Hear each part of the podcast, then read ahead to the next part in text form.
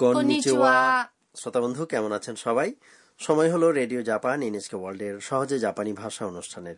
এতে আপনাদের সঙ্গে আছি আমি কামরুল ইসলাম। আর আমি শারমিন সিদ্দিক ভুঁইয়া। আজ আমরা শিখব বারোতম পাঠ। আজকের পাঠের মূল বাক্য হচ্ছে আপনি কবে জাপানে এসেছেন? আমাদের এই আসরের প্রধান চরিত্র হচ্ছে থাইল্যান্ড থেকে আসা শিক্ষার্থী আন্না। যে ডমিটরিতে আন্না এবং অন্যান্য বিদেশি শিক্ষার্থীরা অবস্থান করছে সেখানে আজ একটি পার্টি হচ্ছে এবার তাহলে চলুন শুনে নেওয়া যাক বারোতম পাঠের কথাবার্তাগুলো আজকের পাঠের মূল বাক্য হচ্ছে いつ日本に来ましたか আপনি কবে জাপানে এসেছেন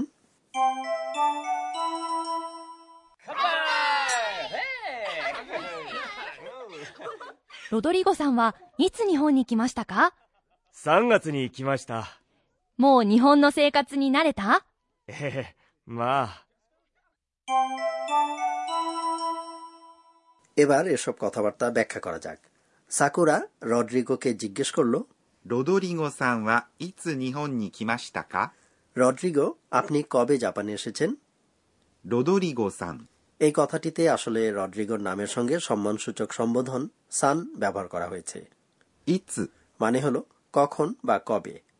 নিহম হচ্ছে জাপান। নি। এটি একটি পার্টিকেল যা সময়ে স্থানে বা পরিস্থিতিতে ইত্যাদি বোঝানোর জন্য পদান্বয়ী অব্যয় হিসেবে কাজ করে। এখানে এটি দিয়ে কোনো স্থানে স্থানান্তর বোঝাচ্ছে। মানে হলো এসেছেন এসেছি এসেছে ইত্যাদি। এটি ক্রিয়ার অতীত রূপ যার মূল ক্রিয়াটি হল কিমাস। অর্থাৎ আশা। নি আপনি কবে জাপানে এসেছেন? এটাই হলো আজকের মূল বাক্য। এরপর রড্রিগো উত্তরে বলল আমি মার্চ মাসে এসেছি। মানে হল মার্চ। এই শব্দটির মধ্যে আছে একটি সংখ্যা সাম। মানে তিন এবং মাস বোঝানোর জন্য একটি শব্দ গাছ কামরুল ভাই মাসের নামগুলো জাপানি ভাষায় কীভাবে বলা হয় বলবেন? হ্যাঁ জাপানি ভাষায় মাসের নাম বলার নিয়ম হলো বছরের কততম মাস তা বোঝাতে একটি সংখ্যা এবং তারপরে গাছ কথাটি জুড়ে দিয়ে তা বলা হয়।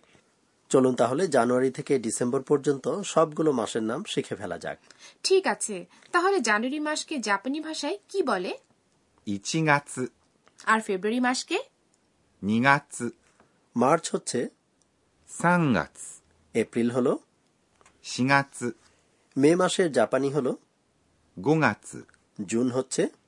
6月 জুলাই 7月 আর অগাস্ট মানে 8月 সেপ্টেম্বর হলো 9月 অক্টোবর 10月 নভেম্বর মানে 11月 আর ডিসেম্বর হচ্ছে 12月 এবার ফিরে যাই কথাবার্তার বাকি অংশে সাকুরা রড্রিগোকে জিজ্ঞেস করলো もう日本の生活に慣れた আপনি কি ইতোমধ্যেই জাপানের জীবনধারায় অভ্যস্ত হয়েছেন? মো। কথাটির অর্থ ইতোমধ্যে এতদিনে বা এতক্ষণে ইত্যাদি। হচ্ছে জীবনধারা বা জীবনযাত্রা ইত্যাদি। কাজেই কথাটির মানে হল জাপানে বসবাসের রীতি বা জাপানের জীবনধারা। এখানে নিহন সে কাৎসু নি অংশে থাকা পার্টিকেল নি। দিয়ে বোঝাচ্ছে একটি নির্দিষ্ট পরিস্থিতিতে। মানে হলো অভ্যস্ত হয়েছি বা হয়েছেন। অতীত রূপের এই ক্রিয়াটির বর্তমান রূপ হল নারে মাস বা অভ্যস্ত হওয়া। একটু থামুন কামরুল ভাই এই নারে মাস ক্রিয়াটির অতীত রূপ তো হওয়ার কথা নারে মাসতা তাই না? আপনি ঠিকই ধরেছেন শারমিন সান। তবে নারে মাসতা অর্থাৎ অভ্যস্ত হয়েছি বা হয়েছেন কথাটির নৈমিত্তিক রূপ মানে অমার্জিত রূপ হচ্ছে এই নারেতা। আচ্ছা এবার আরও লক্ষ্য করুন নারেতা ক্রিয়া রূপটির শেষে আছে এভাবে ক্রিয়ার শেষে যদি তা থাকে তাহলে ক্রিয়ার এই রূপটিকে বলা হয় ক্রিয়ার তা রূপ। এরপর রড্রিগো উত্তর দিল এ মা। হ্যাঁ কিছুটা। এ। মানে হলো হ্যাঁ। এটি হ্যাঁবোধক উত্তর প্রকাশ করে কিন্তু যদি বলা হয় এ মা। তাহলে এটি সরাসরি হ্যাঁবোধক অর্থ না বুঝে বরং কিছুটা সন্দিহান স্বীকৃতি প্রকাশ করবে। এবার টিচার আমাদের বুঝিয়ে দিন পর্ব। জাপানি ভাষা শেখার এই আসরের তত্ত্বাবধায়ক অধ্যাপক আকানে তকুনাগা আজকের শিক্ষণীয় বিষয়টি নিয়ে আলোচনা করবেন এই পর্বে। আজ আমরা শিখলাম ক্রিয়ার তা রূপ। দয়া করে আমাদের বলবেন কীভাবে ক্রিয়াপদের মাস রূপ থেকে তা রূপ পাওয়া যাবে? চলুন আপনার এই প্রশ্নটি টিচারকে জিজ্ঞেস করা যাক। টিচার বললেন ক্রিয়াপদের তা রূপটি হচ্ছে ক্রিয়ার সেই পরিবর্তিত রূপ যখন ক্রিয়ার শেষে তা অথবা দা থাকে এটি হলো ক্রিয়ার অতীত বা সম্পন্ন রূপ। এবার ব্যাখ্যা করা যাক কীভাবে ক্রিয়ার মাস রূপকে বদলে তা রূপে পরিবর্তন করা যায়। এক্ষেত্রে একেবারে মূল নিয়ম হল মাস অংশটির পরিবর্তে তা যুক্ত করা। যেমন মাস। বা অভ্যস্ত হওয়া ক্রিয়াটি হয়ে যায়। লক্ষ্য করুন যে নারে মাস কথাটিতে মাস অংশের ঠিক আগের সিলেবল হচ্ছে রে এবং এর স্বর উচ্চারণটি হল এ। একইভাবে যেসব ক্রিয়ার মাস অংশের ঠিক আগের উচ্চারণটি এ বা একারান্ত বর্ণের উচ্চারণ, তাদের সবগুলোকেই এই নিয়মে পরিবর্তন করা যায়। আবার, মাস অংশের ঠিক আগের উচ্চারণে ই থাকা কিছু কিছু ক্রিয়াপদের ক্ষেত্রেও এই নিয়ম প্রযোজ্য। এবার আরেকটি নিয়ম। এই নিয়মে শুধু মাস অংশ নয়, বরং এর আগের সিলেবলটি সহ বদলে ফেলতে হয়। এক্ষেত্রে যদি মাস অংশের ঠিক আগের সিলেবলটি হয় রি, তাহলে রি এবং মাস একসঙ্গে, অর্থাৎ রি মাস সরিয়ে দিয়ে জুড়ে নিতে হবে তা। বানান করে বলি তয়ে তয়ে আকার। কাজেই আতমারিমাস। জড়ো হওয়া এই ক্রিয়াটি হয়ে যাবে আতমাত্তা ক্রিয়ার মাস অংশের ঠিক আগে ই অথবা চি থাকলেও এই নিয়মটি প্রযোজ্য হবে। অর্থাৎ ইমাস বা চিমাস বাদ দিয়ে যুক্ত করে নিন তা তয়ে তয়ে আকার। এবার আরেকটি নিয়ম।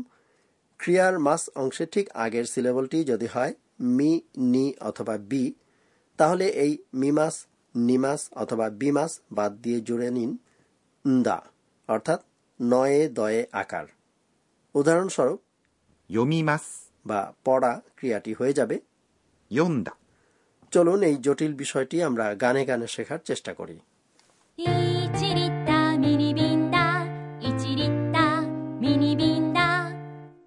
এবার যদি ক্রিয়ার মাস অংশের ঠিক আগের সিলেবলটি হয় কি তাহলে শুধু মাস অংশটুকু বাদ দিয়ে জুড়ে দিন ইতা।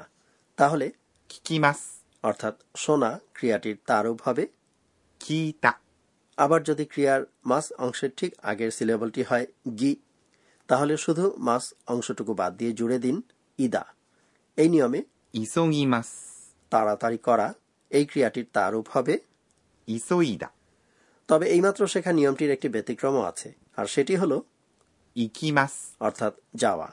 এই ক্রিয়াটির তার রূপ হবে ইত্তা।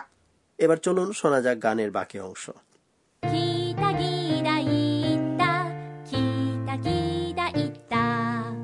তাহলে পুরো গানটিও আরেকবার শুনে নেওয়া যাক।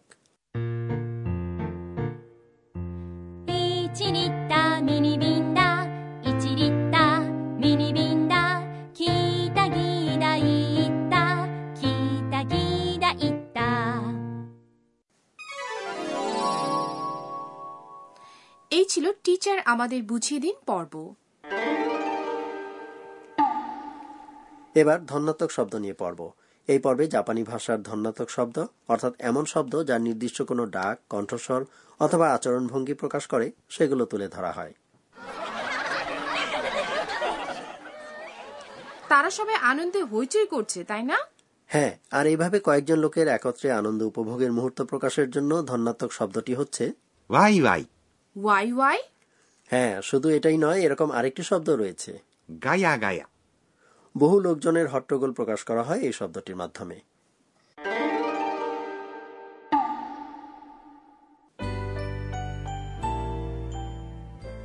ভাষা শেখার আসর শেষ করার আগে সময় হলো আন্নার স্বগতোক্তি শোনার।